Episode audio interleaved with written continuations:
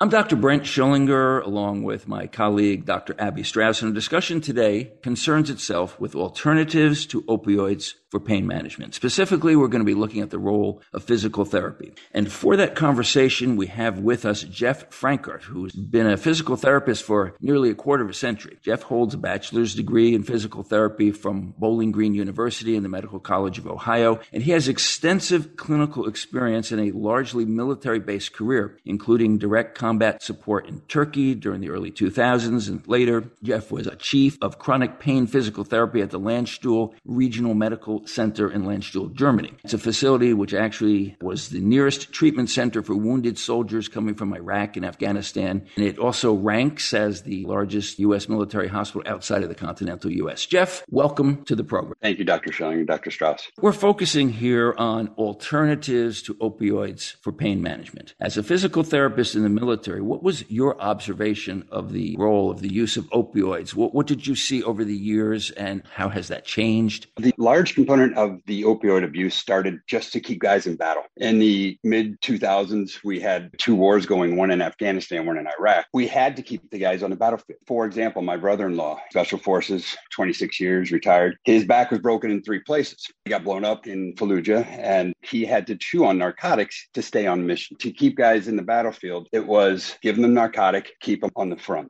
And it wasn't so much that the guys didn't want to do it, they wanted to do everything they could to stay on the front. So it wasn't like doctors were shoving shoving the meds down them. They just didn't want to leave their friends and their buddies and the mission. The medications were facilitating the success of the mission. They become more of a standard of practice so that we can fight the war. This was how long ago? 2005, all the way till I started working with the receiving combat injured in 2010 in Landstuhl. Because the first two years at Landstuhl Regional Medical Center, my job was to requalify guys that were combat injured to return back into combat or decide whether they needed to go back to the United States for more rehab. We were getting 600 wounded a week. When you're getting 2,400 wounded in a month, you can't take all those guys out of the field. You have to determine can they continue to be productive in a combat environment functionally with somewhat pain control. And this is fascinating. It raises the question that these guys are going back into battle with a narcotic in their system. Did it affect their judgment? Did it affect their normal response to injuries? Would have made them move a little bit to the left or a little bit to the right as opposed to just going straight ahead? How did it affect their functioning as, as someone in combat, which is God bless them, but this is one hell of a situation to be in. That was a situation that occurred and, and from 2005, probably about 2015, because of the mission. There wasn't any specific research because it was combat. Okay. It was keep the guys in the field. Could you tell they were exhausted or were they on narcotics? Who knows? So the mission went on. So I'm, I'm sure just out of basic reality, there was a delayed effect. You had to keep the mission going at the same time. So what they identified was in 2008, 2009, because of the narcotic level use, we were getting two to three suicides a day. Wow. So the chronic pain program that I became part of in 2012 was a congressionally mandated program. And we backed up how did Congress mandate a program for chronic pain? When they did the research in 2008, 9, because all these guys are committing suicide, when they went back to the numbers, what they identified is every single one of them that, that were putting a bullet in their head were on a narcotic. And then they asked, why are they on a narcotic? Because they had chronic pain. So that's when Congress said, fix the problem they initiated the chronic pain initiative to find a way to treat chronic pain so we could get guys off opioids. Congress and the Army identified it as an issue. And then 2011, they initiated the program. And that's where I was hired from 2012 to 2018 to come up on the team with a solution for reducing narcotics, treating chronic pain, and reducing suicides in the military and the VA. So, would you say over the past decade that the focus has shifted in terms of the therapeutics? Has there been success in this arena? Oh, absolutely. Because as soon as the doctors were given the power to pull back narcotics, because in the beginning it was keep the mission going and then keep the patient happy. That dance that every physician does in the world of medicine, keep the patient happy and comfortable, do no harm. At the same time, functional. So the military is able to control that much more efficiently because they have total control over the soldier. They identified the issue, started pulling back the narcotics, regardless of whether someone was happy or not. Physicians were more readily able to reduce the narcotic use than, say, the civilian world because we could monitor every opioid that was issued. The doctors could put a marker on that particular individual. The pharmacy and the doctors could work together to make sure that they weren't abusing the narcotic. But there comes the thing you're backing up the narcotic, but they still have the physical and psychological pain. We had to come up with a solution. So, obviously, my perspective and my bias is wanting to know more about the psychological pain, but certainly not to diminish or discredit the physical aspect of this as well. What did you do in terms of the physical component of pain control? And I reflect on what you sent about movement and with equipment and without equipment to help build up a person's stamina, attitude, and so on. But the whole concept of pain, where is it? Is it in the tissue or is it in our perception? Pain is an emotional and a physical experience. What has happened through our medical industry is we've broken them up into silos. We go to physical therapy if that doesn't work on the tissues because we're trained as therapists traditionally just to treat the tissues. If it doesn't work physically, then it has to be psychological. Then we send it to a psychologist or a psychiatrist or a social worker to work on the psychology of the pain. And then if that doesn't work, then we'll go to chiropractic. And that doesn't work, we'll do an interventional pain injection. But we keep everybody in a silo. What Congress said is all of these components of each service work is what the Army decided to put all the professionals together on one team, break the mold, and then come up with the most evidence based solution within our field. In our team at Landstuhl and eight other centers throughout the Army, we had a pain psychiatrist, we had a interventional pain doctor, we had a chiropractor, a physical therapist, an occupational therapist, a yoga therapist, an acupuncturist, biofeedback tech.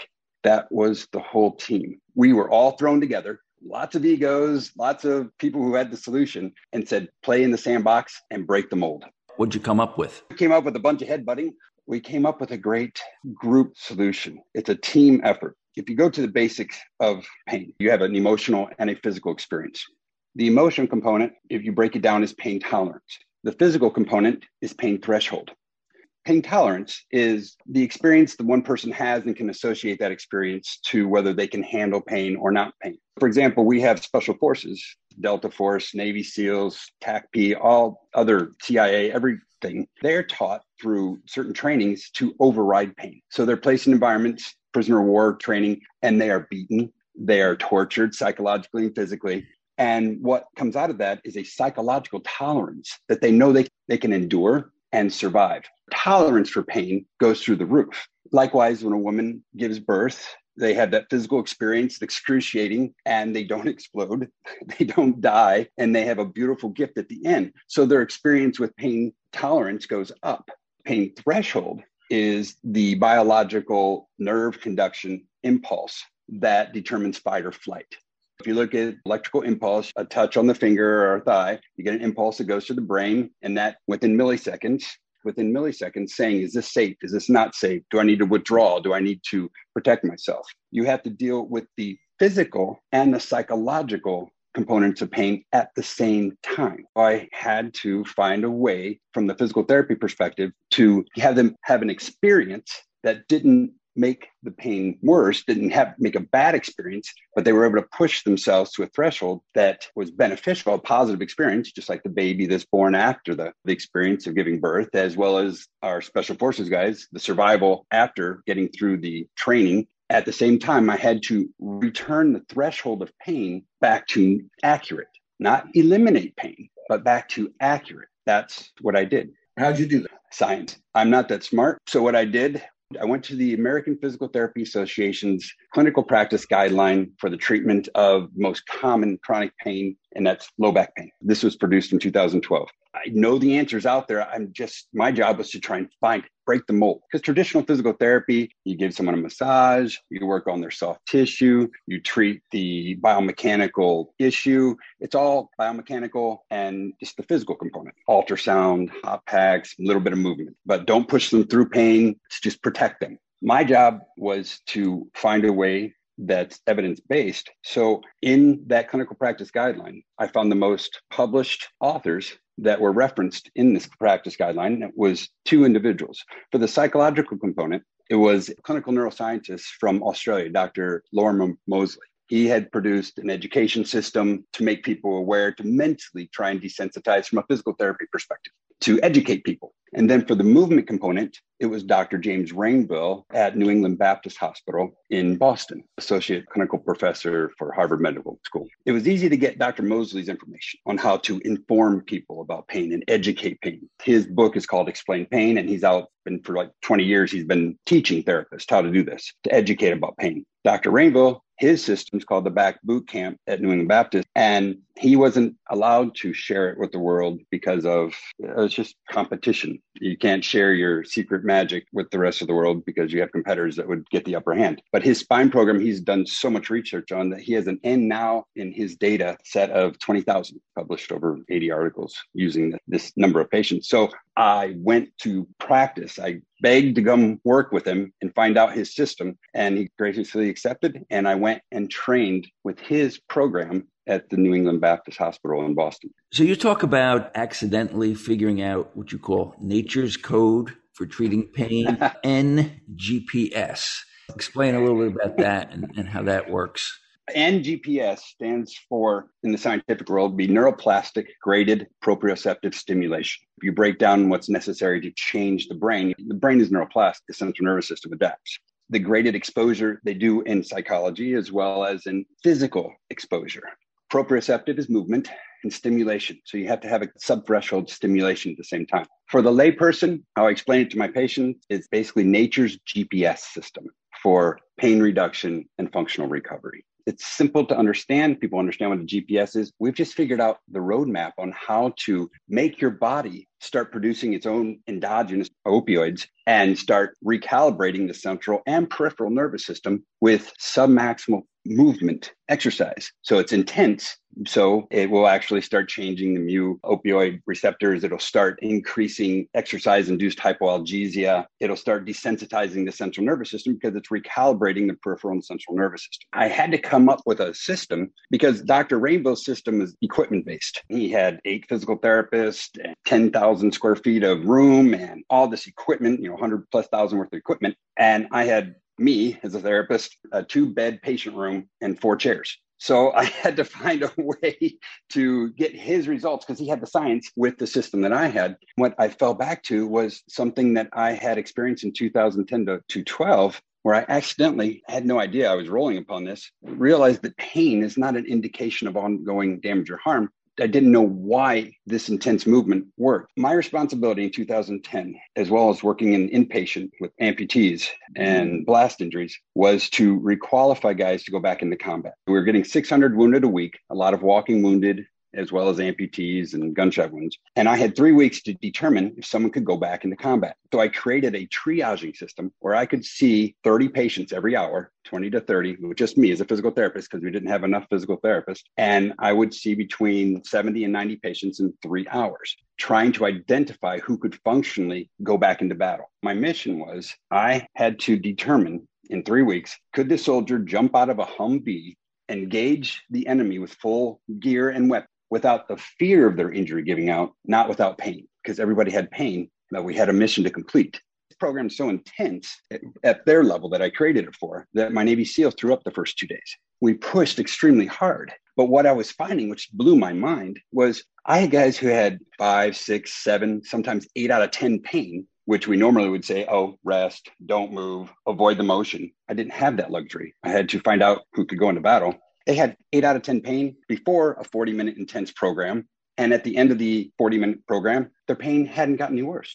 Their pain was the same. They had no compensatory motion. Their legs weren't giving out. Their backs weren't locking up. Their shoulders could hold the weight. I had them doing burpees. I had them doing, I had weighted vest on them, running around with guns. I had them doing intense programs, but they had no compensatory motion and no increase in pain. That didn't make any sense to me when the wars wound down and I took the chronic pain program, when I went to work with Dr. Rainville, he had all the science that explained my outcome. In the program I created for the triaging system, I put over 7,000 treatments through the system. So I perfected how to move people, advance people into a high load activity without causing injury. Throughout this was the role of to use or not use narcotics. During combat from 2010 to 2012, there was no real emphasis on reducing narcotics for the combat soldier. Did this eventually evolve to you being able to produce a treatment protocol that could give hopefully total pain relief. We always shoot for 100%, but reasonable pain relief or reasonable changes in attitudes such that the use of narcotics reduced, maybe even eliminated, but at least at least reduced. Yes, absolutely. How? How so? The war wound down. So in 2012, I went to the Chronic Pain Initiative. So on that team, and I went to work with Dr. Rainville. He had all the science. So I took his system that he had created and integrated my return to duty platform. And he and I fine tuned it to the point where we could take someone who was on narcotics and reduce narcotics and increase function in three weeks or a six week program. The three week intense program, they would come to us and we'd hit them with everything. The entire team would go at them, trying to figure out what recipe was going to work as they tried to reduce the narcotic. In order to be part of this program, the individuals had to be willing to reduce the narcotics. You talk about setting up a specific biopsychosocial program, something like 12 90 minute sessions. How is the protocols that you were able to refine in the military different, again, from, say, traditional physical therapy? In traditional physical therapy, group exercise is not done because it's one on one. Insurance companies demand that. And the only group sessions that, are, that happen in physical therapy are usually nursing homes. It's not a familiar concept. It wasn't to me at all. And I didn't at first think it was physical therapy at all either, but we didn't have a choice. We had to find a way to treat a mass amount of people. It differs in that. Second, it differs in the fact that I don't put my hands on the patient. Psychologically, as soon as I put my hands on a patient, I start doing a deep tissue trigger release or a massage or a joint mobilization, and they start feeling better, then psychologically to the patient, I am the reason they got better, not their work made them better. So in my system, I, as a therapist, do not touch the patient. I educate, I show them how to move. There's 27 stretches and six basic strengthening exercises they go through that each one has three to five different modifications. So I'll show them how to continue moving so that they don't exacerbate their pain and change their threshold while they're seeing success at the same time. I keep my hands off of them. I don't do any joint mobs. I don't do any trigger point releases. I don't touch them before I treat them. Psychologically, I do. So when you do treat them, what is it that you're telling us all the things you don't do? What do you do? Mm-hmm. What do we do? Yeah. We get them moving. And you have to restructure how they think. And that's where the psychological component is. What I'd learned with my amputee patients, and actually from the psychologist with our amputee patients, is where I learned this approach.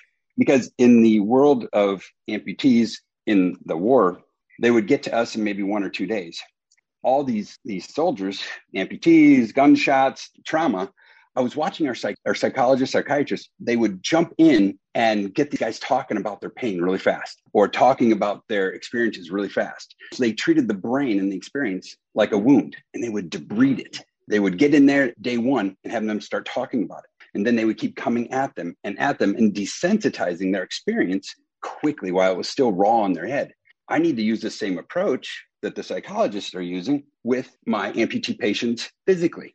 For example, the direct approach, really fast. I have an amputee patient. I would get him about two days after blast. So I get a soldier, his leg is cut off above the knee amputation on the right.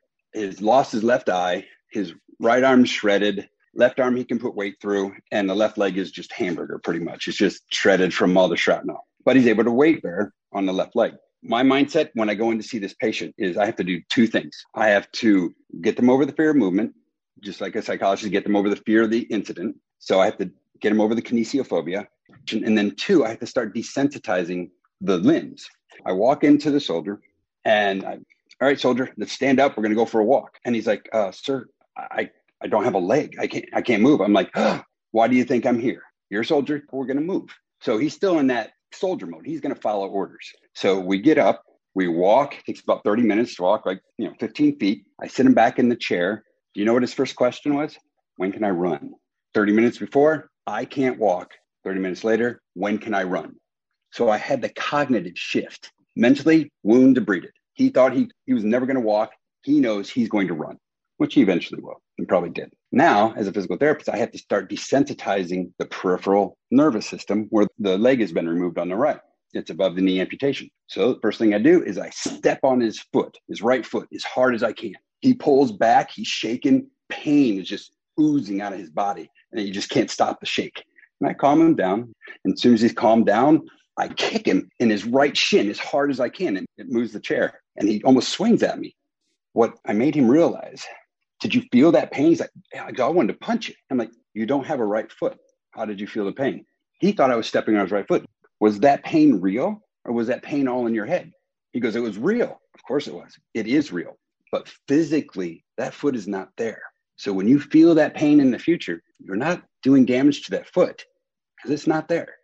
What we have to do as therapists, when I send him home back to the States for rehab, is as soon as the wound's healed up, they start taking the leg and putting into marbles, different things to desensitize it. So he'll have to rub into that, the wound into the marbles, desensitize, take a break, and then go at it again. He's not trying to get rid of pain. What we're trying to do is make the pain accurate because you have to have pain. Pain is it's a guidance system. You don't want to eliminate all pain because then you're going to be potential for damage. You just have to make it accurate.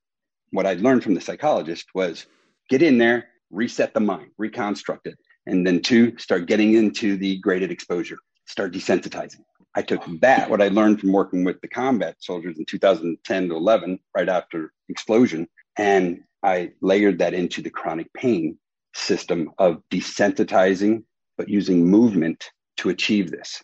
This is fascinating. And the more that I listen, how much there is to learn from this. And I'm troubled that outside of a military environment, a military hospital system, and these guys deserve whatever they need. But to copy that or extrapolate to the civilian, extrapolate to the civilian, because there's so many of the patients that come to me, frankly, and they're good people, they're good people, but they don't have the mindset of a soldier. They don't need to have it. Okay, that's what I want to hear you talk about. Just to reiterate, so there's a great deal of military experience. How do we take that and apply it to the civilians? How do we get the physician community educated on these options and, and which patients would be indicated? Actually, Dr. Rainville had the same question. This is great with your soldiers, your special forces. He uh, did research on it in New England Baptist. I took the science that he had trained me in the system we put together and I brought it back to the civilian world. And for the last five years, Dr. Rainville has replaced his equipment based system with my physical component, and they did research.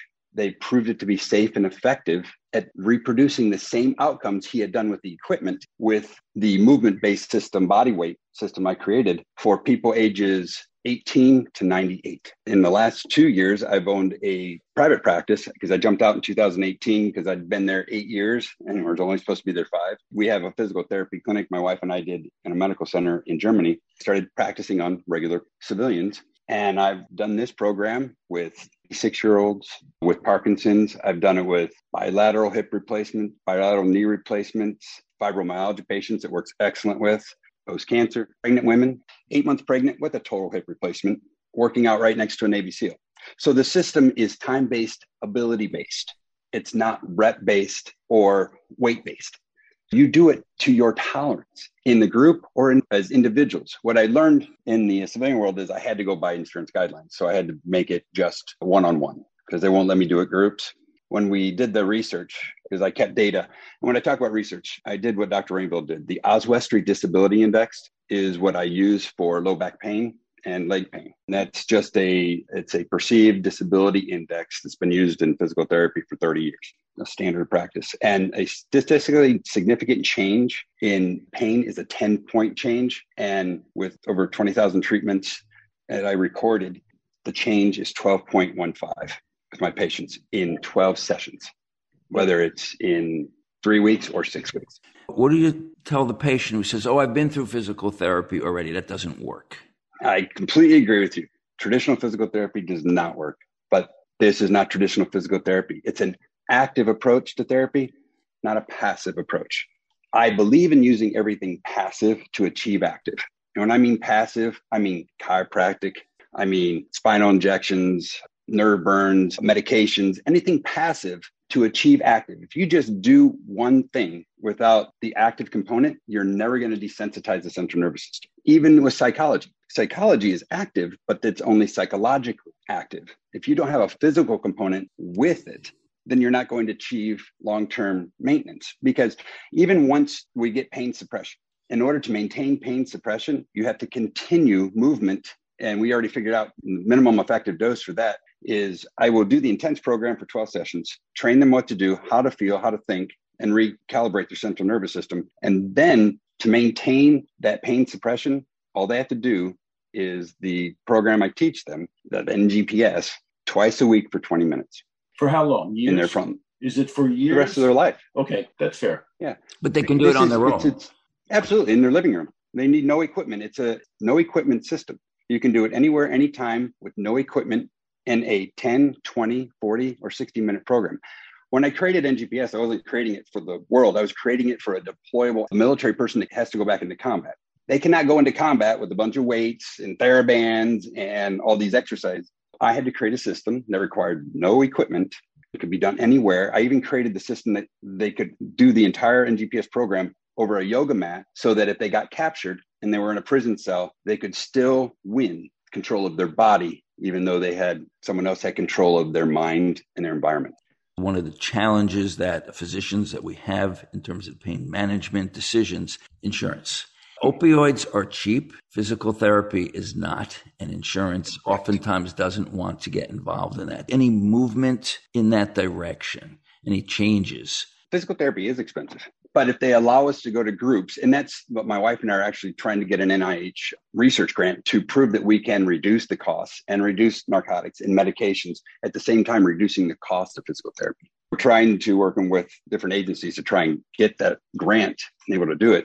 Traditional physical therapy is expensive and it's not, and it doesn't work for chronic pain if we can show it to the world, because we know it works and it's already been researched safe and effective by Dr. Rainville, we just have to show the insurance companies that the groups are actually easier. And what we figured out is if I can get people six to 12 sessions, then we can take it to a virtual type system. They can do it in their home in a group. It might only take three sessions, it might take six, it might take 12, depending on the individual, and get them results so that they believe that it can help them. And then we can move it to the health fitness. It can be done in groups, almost like Pilates. How have you been either accepted or criticized by the prevailing world physical therapists, personal injury attorneys, and the like? Personal injury in the military, my job was not to worry about lawsuits. I didn't have to. My job was to determine can this person, will this person survive in war or not? So I didn't have to worry about lawsuits when I created this program. There's no way as a civilian therapist, there's no way I could have created this system in the civilian world hmm. because the lawsuits would have been right through the roof. And the mental status of the patients would have been different because all my soldiers, bullet holes through them, broken back, they wanted to get back into battle. Not so much so they could fight, but they wanted to get back there to protect their family, their brothers. They wanted to get back. So I didn't have to worry about the psychological secondary gain of not performing the exercises. What I had to do is just determine can they do it or not. I didn't have to worry about lawsuit. The physical therapist, actually, I got in a little bit of trouble with Army Command because I was one physical therapist treating 70 to 90 patients, and I was billing for each one using the code system they created. Because in the military, they use the RVU code. Those codes in the civilian world equal money. Eh, the codes in the military world, since it's a socialized medical system, just equals productivity. My productivity as a outpatient physical therapist treating 90 patients three times a week in three hours and then going and doing other patients my productivity was through the roof and when they looked at my rvu generation at headquarters they're like you're doing something illegal i'm like no i'm not i know how to code because i own my own practice so i actually do know how to code I got in a fight with the lieutenant colonel. I was like, you need to change your system. And I'm like, because I'm doing it wrong or because you want me to change it? He goes, well, you're not doing it wrong, but it's making the rest of the physical therapists, it's screwing up our numbers and their productivity expectations. Physical therapists that I've taught it to, they absolutely love it. And once they experience it, then they have a solution, they have a tool. Therapists want to help. The question extends then what your experience has been as you move into the civilian world, uh, and what do you anticipate what resistance will be? 10 years ago, it was going to be from the interventional pain docs. They were the hot topic back then, the injections and stuff. Now, because the opioid crisis and the chronic pain crisis, nobody's fighting me for a solution. I get doctors, you have a solution for my patients who have pain. can reduce narcotics. No, I'm not getting pushback from the doctors. It's not like I'm pushing against any doctor. I want to use chiropractors. I want to use interventional pain docs. I want to use psychiatrists. It's all a, a component. It's part of the system. The only pushback now is the insurance companies getting them to accept that we can do it in groups and reduce cost. They're thinking increased groups is going to cost them more. How easy is it to access or get a consultation with someone who practices your style of physical therapy? How available is it? Zero. I'm the only one that knows how to do it. I've trained probably about five physical therapists because I was over in Germany for the last 10 years sure. in the war, and that's all I was training. And then we stayed there for two years to run our practice. And then with COVID and our family being ill, we decided to close that down and come back to the States. I just hit the ground here. This is a fascinating reformation physical therapy is excellent. I've seen it do wonderful things. I wish that there was more of it available to a lot of my patients. But as you said, there's nothing, to my knowledge, there's nothing this new that's come to physical therapy and the overall gestalt of pain management. And you fell into it because you were doing noble work of helping our soldiers, and it just evolved. What a great story it's a blessing. And I've just been given the gift. And now my job is to get it out there to help others.